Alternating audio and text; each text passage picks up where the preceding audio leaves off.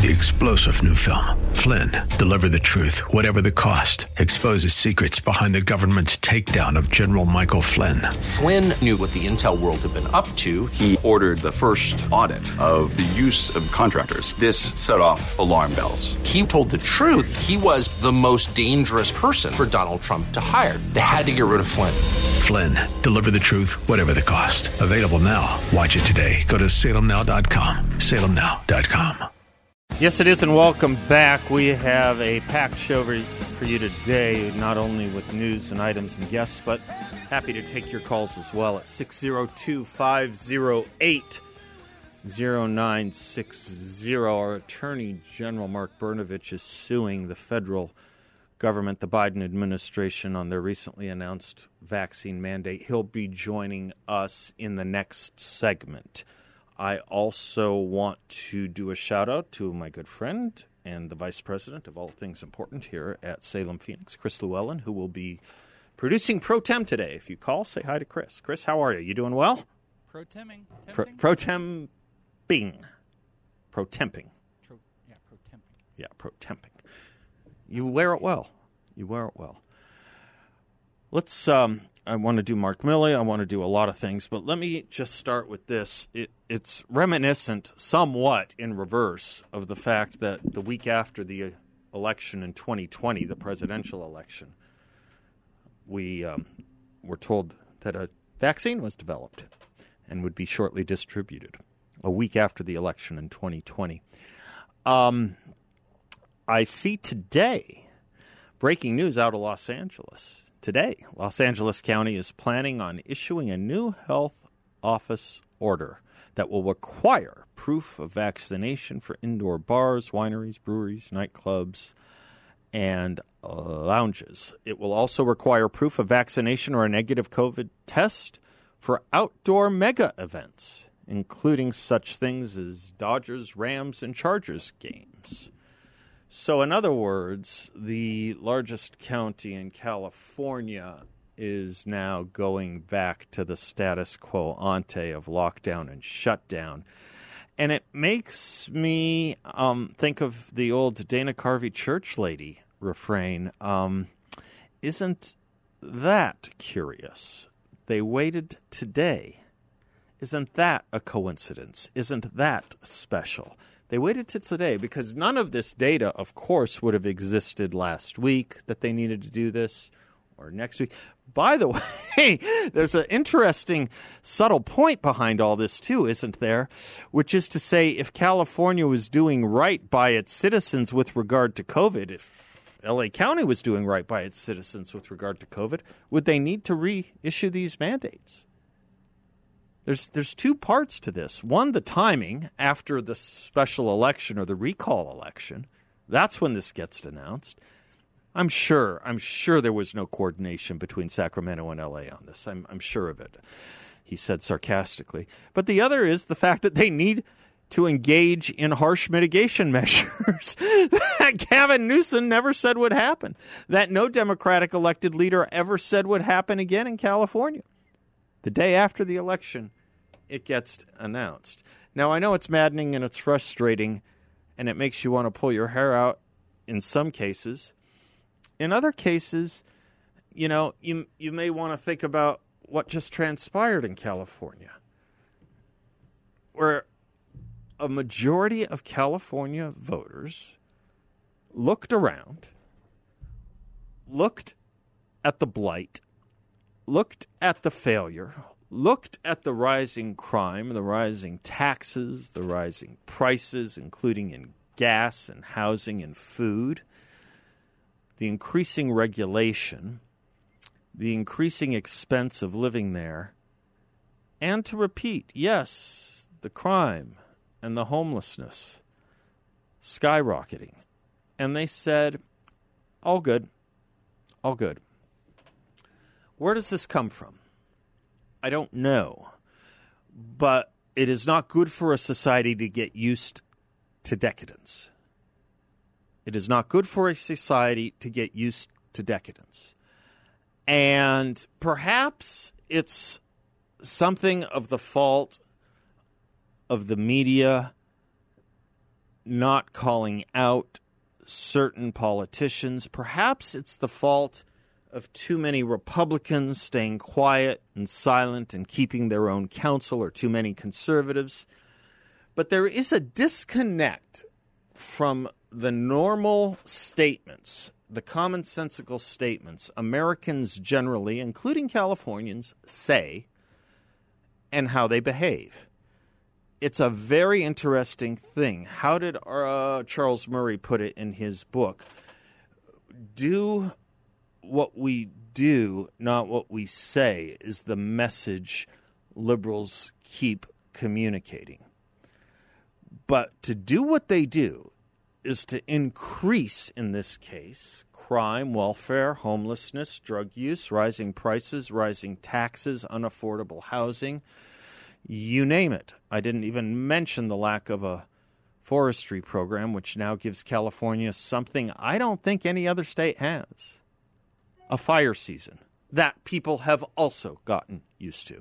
They just say, well, it's fire season, as if that's something to be normalized and accepted. We say that we desire from our children what? More civility, perhaps more responsibility, more maturity, but in our schools, we steadfastly refuse to teach right and wrong. We say we want law and order, most people do, or at least safety, but we allow criminals, including violent ones, to return to those same streets, or if you're in California, to downgrade crime so that you know you get a free pass if you steal less than $1,000 worth of commodities. We say we want to stop fatherlessness, particularly in the communities that can least afford it. And yet, we continue to subsidize, subsidize all kinds of behavior that virtually guarantees increasing rates of fatherlessness. We say we wish we could diminish, decrease, discourage teen sexual activity. But in classrooms all across America, now even in kindergarten and preschool classrooms, we're teaching children to be more and more cognizant of what they can do sexually. We say that we want more families to stay together, but we increase the dangers and apologize for and excuse away the very kinds of behaviors that break families up. We say we want, or at least did until two years ago, wanted a colorblind society that judges people by who they are not what they are. And yet we continue to count by race, skin, and pigment, and now even shame people for being born into the wrong one race, skin, or pigment. We say we want to encourage virtue and honor among the young, but somehow it became sophisticated to say that kind of thought is merely subjective and the imposition of morality.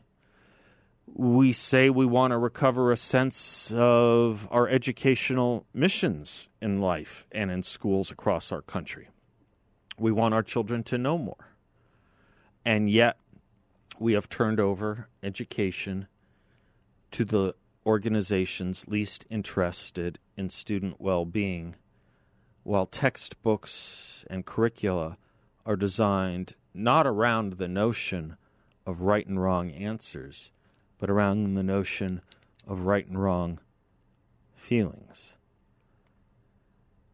Plato said the answer to how to create a good education is fairly easy. Have the right teachers, have the right scholarship, and teach men to be good men who act nobly. This was not a subjective point for Western civilization. It's become a subjective point now. So there's this huge disconnect between the things we say we want and the things we tend to keep voting for. And California is a perfect example of that. It has its other struggles, of course, that other states don't have. But if we thought this was an election in California yesterday to turn around increasing rates of poverty, increasing rates of homelessness, increasing rates of drug use, increasing rates of prices for basic needs, increasing regulation, and increasing crime. If we thought this was an election to turn that around, it wasn't. It was an election that doubled down on it and will give us a lot more of it. God save California. We know Larry tried to. I'm Seth Leibsohn. Mark Brnovich coming right up. Welcome back to the Seth Leibsohn Show. In this getting used to decadence thought that I was kind of experimenting with and playing with here, um, I uh, I was thinking about uh, I was thinking about what's going on right now with Mark Milley, the chairman of the Joint Chiefs of Staff. Mark Brnovich is just filing something. He said he'll join us in a segment or two. He'll be with us this hour. Um, I just I I just I just find it really telling that rather than even trying to avoid the story and go silent on it, which is typically what the journalistic class does when they're engaging in bias. Most bias is in what they don't tell you. I found it odd to watch the media and the Democrats same concept. The media and their the let's try it this way: the Democrats and their communications arm, known as the media, defending Milley, not ignoring it.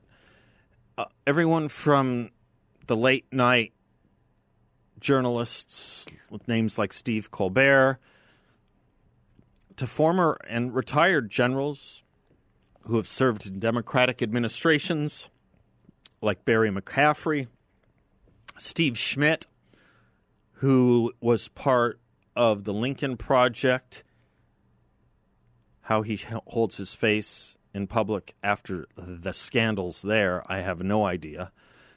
Uh, they all said, Joy Reid, Joy Behar, they all said that Milley was a hero for doing what he did, calling his Chinese counterpart and telling him that we're not planning an attacks, that we will give them a heads up if we ever were to attack, undermining the President of the United States. It's an interesting thing they're doing this. If you think the left doesn't maintain any positions in which you can grasp onto and understand, you're right. Because once upon a time, something known as civilian control of the military was not only something that General then George Washington, then President Washington supported, but Alexander Hamilton and James Madison and the entirety of the left, the entirety of the liberal communities, community of America, was all about civilian control of the military. And we are too. And we are too. One of the few things about America that left and right used to agree on. One of the one of the things they used to agree on: civilian control of the merit of the military.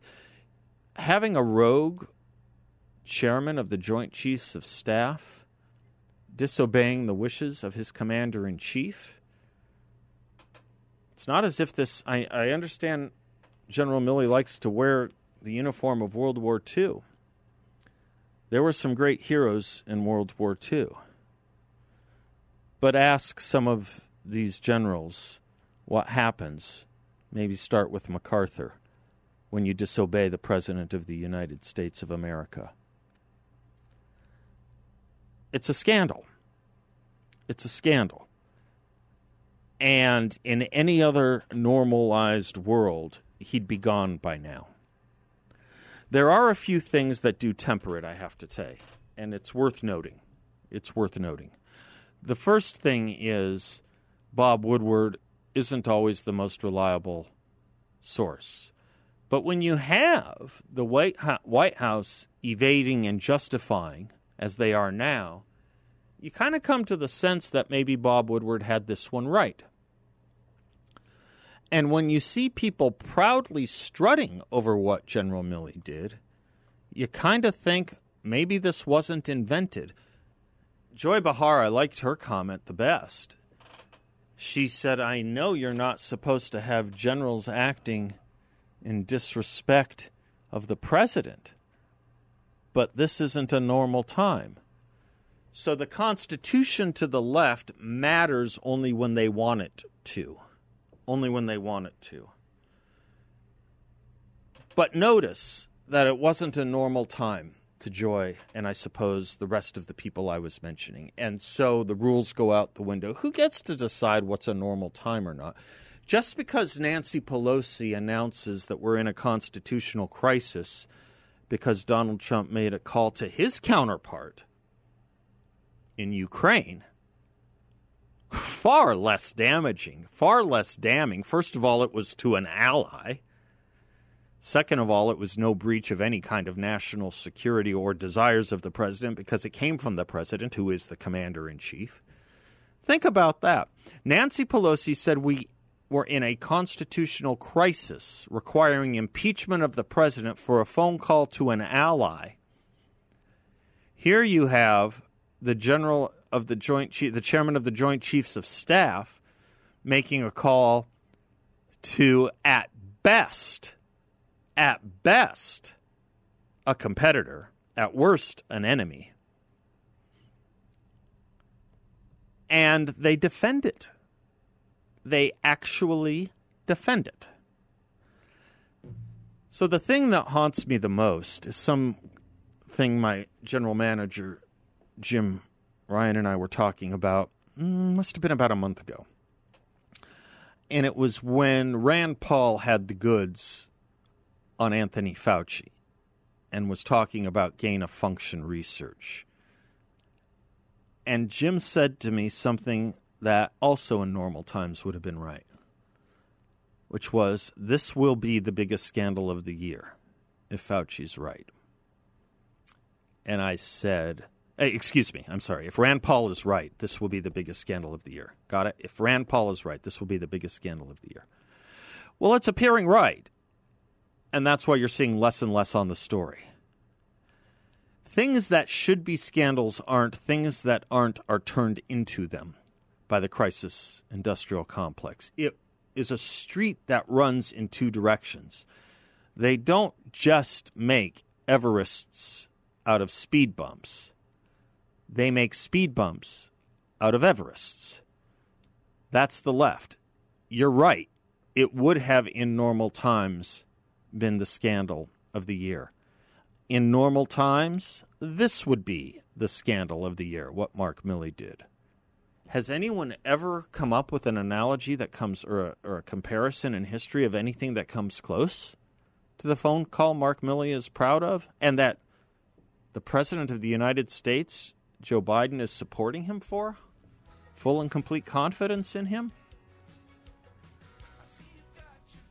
Someone said about Joe Biden's vaccine mandate that it's unconstitutional. He said the only problem is I don't know if this is a country with a constitution anymore. That's right. That's right. I'm creating bumper stickers, I think. I believe in the Constitution. An endangered species. Be right back. Welcome back to the Seth Leibsohn Show. In thinking about media biases, I was talking about it before. I did say most of it is what they don't tell you, what they don't report.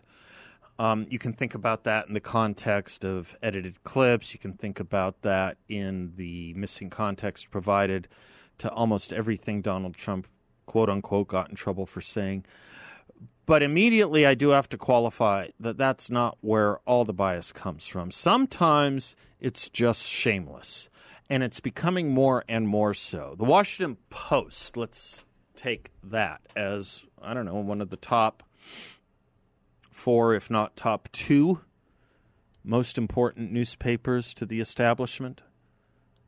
Yeah, probably New York Times. Probably the order is New York Times, Second place is shared by the Wall Street Journal and Washington Post. I think that's fair. and then uh, third is uh, probably third or fourth is probably uh, probably the L.A. Times. So the Washington Post, second most important paper to the establishment in this country. Um, this is a news story by a news editor and a news reporter.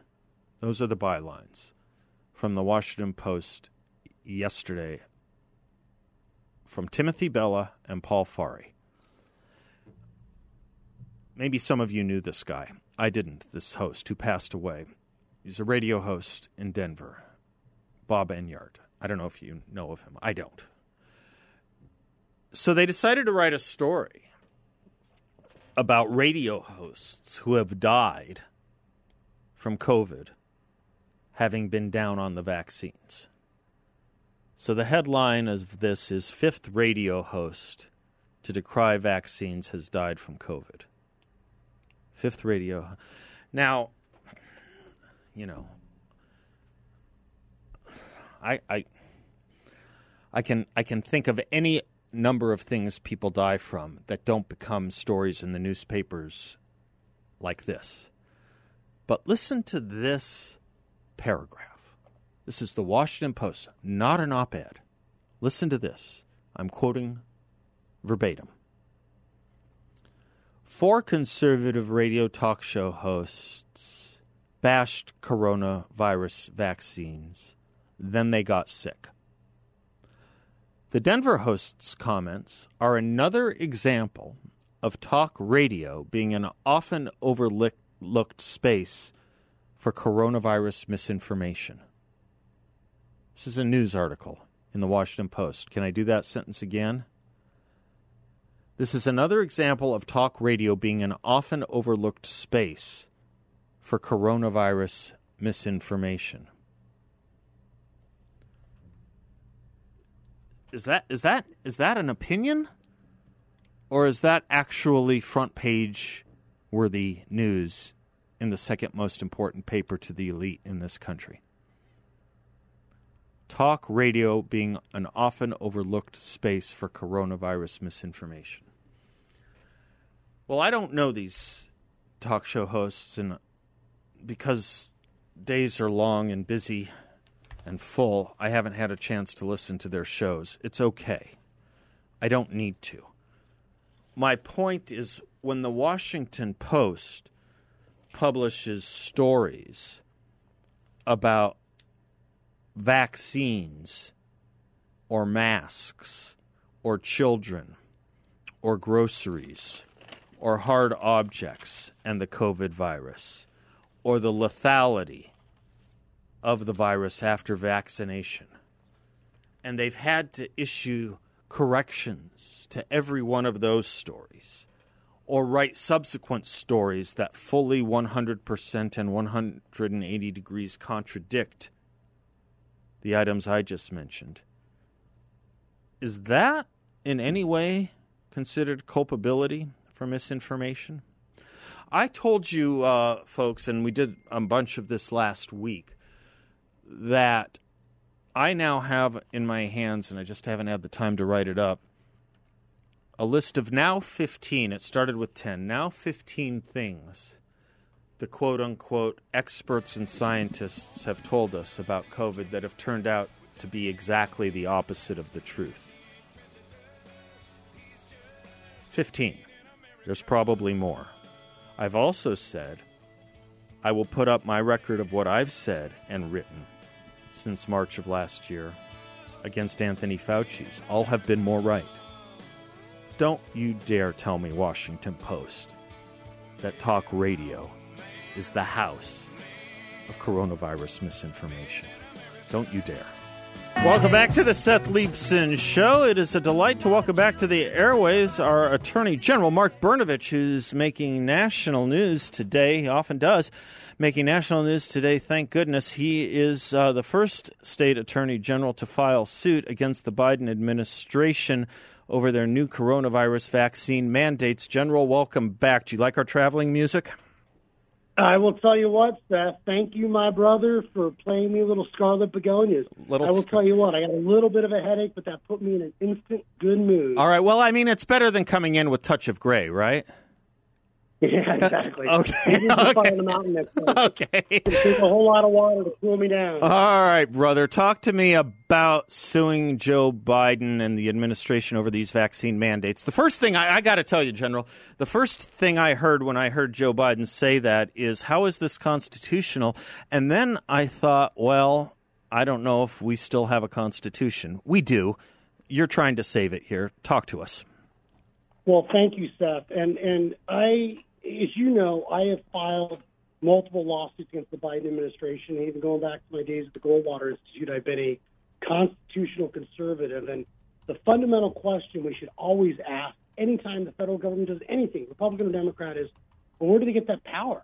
And our lawsuit basically says that the Biden administration, by mandating vaccines for federal employees, contractors, private businesses, is um, it's unconstitutional because there's no authority. There's nothing in the Constitution that says they can do that. I mean, obviously, you know, and I know you've talked about this. We've talked about it. That general police powers are reserved to the state, and the Tenth Amendment, you know, clearly says that if the Congress doesn't have the power, the federal government doesn't have power, they can't do it. So we clearly, our lawsuit basically is it doesn't have the power to do this. And even if it did, and this is important, it just points out the hypocrisy of the Biden administration. Even if they did, the Equal Protection Clause says everyone has to be treated equal. But as a result of the Biden policies, and this is literally what they're doing, is that if you're one of the more than 200 million people that'll cross the border illegally this year, you have the option whether you want the vaccine or not, whether you've been processed by Border Patrol, whether you're in custody, whether you're put on your flight. But if you're an American citizen, you don't have that same option. Stop, And so full stop. clearly- Attorney uh, General Brnovich, full stop. It's been a long time since I was in law school, but I do remember equal protection clause cases, a lot of them. And I got to tell you, I can't remember any of them where the claim where the claim was that American citizens are getting worse treatment than illegal immigrants. This is a new day and age for us. Well, it is. Welcome to the Biden administration's um, shredding of the Constitution. And you're exactly right. I mean, this is kind of an unusual theory, but you know, this is something we talk about all the time. That you know about everyone being treated treated equally under the law. But for the left, so often that means they want you know special privileges or they want quotas or whatever whatever their you know big issue woke issue of the day is. Um, but this is a classic example of the Biden administration putting the interests of non-citizens over hardworking American citizens. And you know we've seen this, as you know, in other contexts. And and I just frankly, I just it, it breaks my heart. And I think you know we didn't even talk about this. Um, we haven't talked about this before, but you know they're literally the, the federal government taxpayers are spending millions to help se- secure the border in Afghanistan. But we don't. We're not doing anything to secure the border here. There's it's just crazy.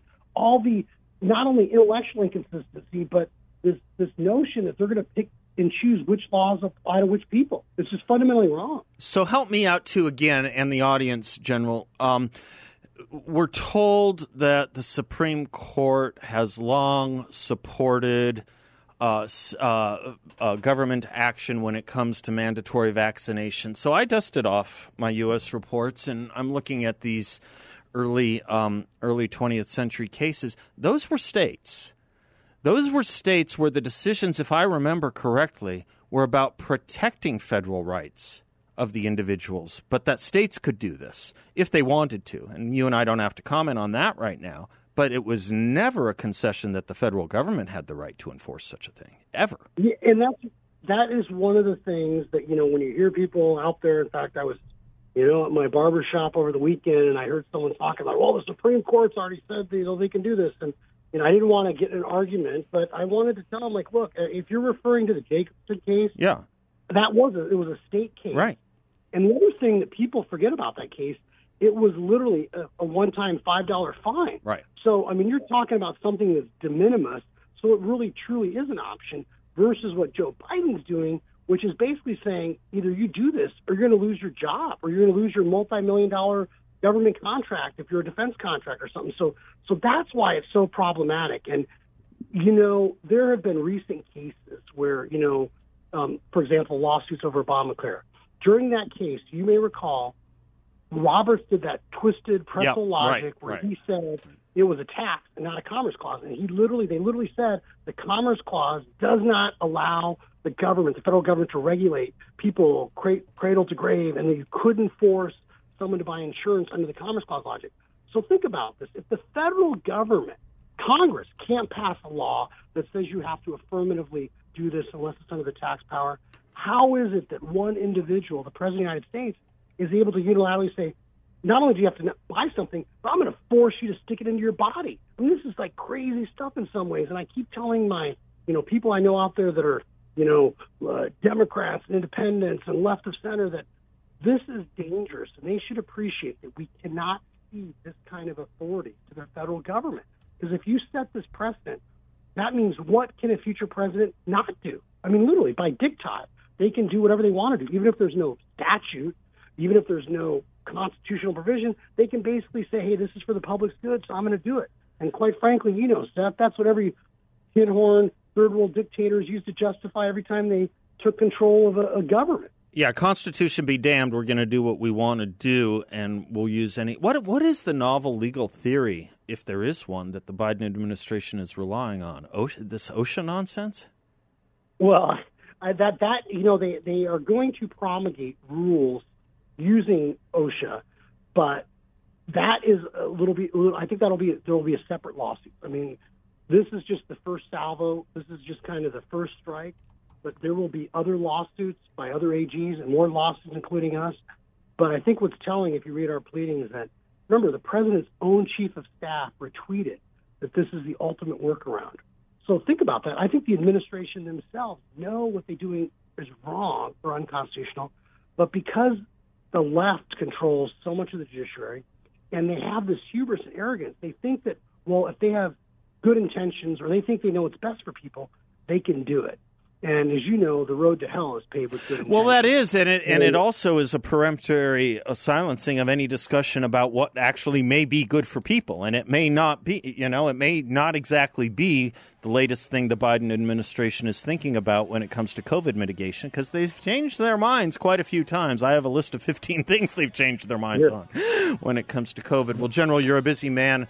We appreciate Thank that, Seth. but uh, wanted to Talk give soon. you uh, give you the um, audience here to talk about the great work that uh, you are doing in this lawsuit. Thank you for your Thanks, time. Seth. You betcha. safe, brothers.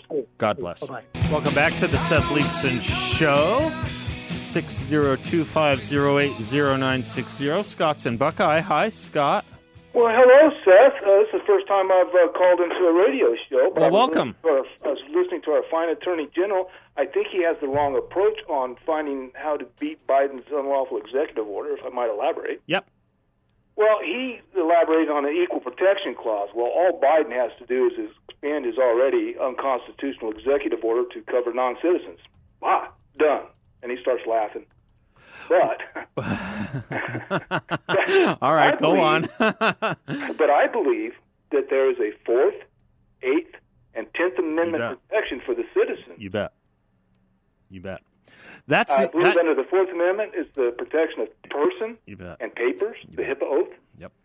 Under the Eighth Amendment, I believe is the excessive fines clause. You know, And then the Fifth one Amendment, I no, no, it is a Scott, you're right. There's an there's an entire warp and woof of individual rights that I think are being violated by this order. An entire warp and woof, and it's important. This is important. I, I don't mean it to be legal geekery, but this is why it's important when people say, "Well, the Supreme Court has already said these things are okay for states to do."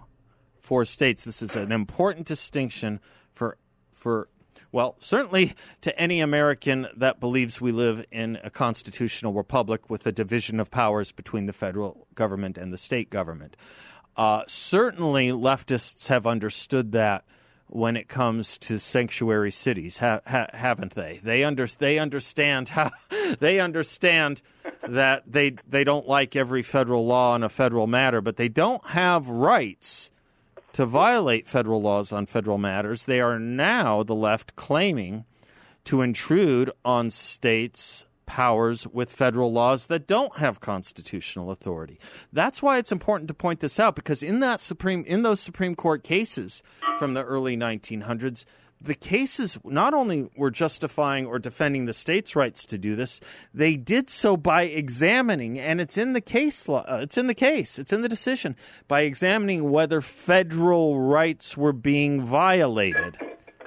Whether federal rights were being violated by the state order. That was the consideration.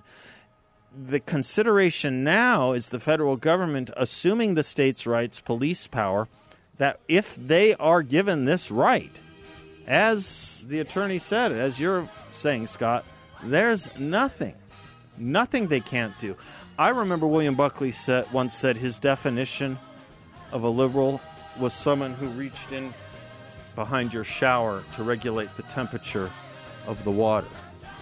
We're pretty much there right now, except now it's the regulation of your body temperature. We have a great guest, Charles Lipson, coming up from the University of Chicago. Great piece he wrote for Real Clear Politics on Biden and the vaccines. Join us for that, won't you? We'll be right back. Three star general Michael J. Flynn, head of the Pentagon Intelligence Agency, knew all the government's dirty secrets. He was one of the most respected generals in the military. Flynn knew what the intel world had been up to, he understood its funding. He ordered the first audit of the use of contractors. This set off alarm bells. The explosive new documentary, Flynn, Deliver the Truth, Whatever the Cost, uncovers the facts behind this scandal. Flynn told the truth. He was the most dangerous person for Donald Trump to hire. I find out the worst enemy that I'm going to face in my life is right here in America. They took my assessment and they wanted me to change it. And I was like, I'm not changing it. They had to get rid of Flynn with in depth interviews, archival footage, and never before seen personal records of the man behind the headlines. I just felt like I was drowning. Flynn, deliver the truth, whatever the cost. Available now. Watch it today. Go to salemnow.com. Salemnow.com.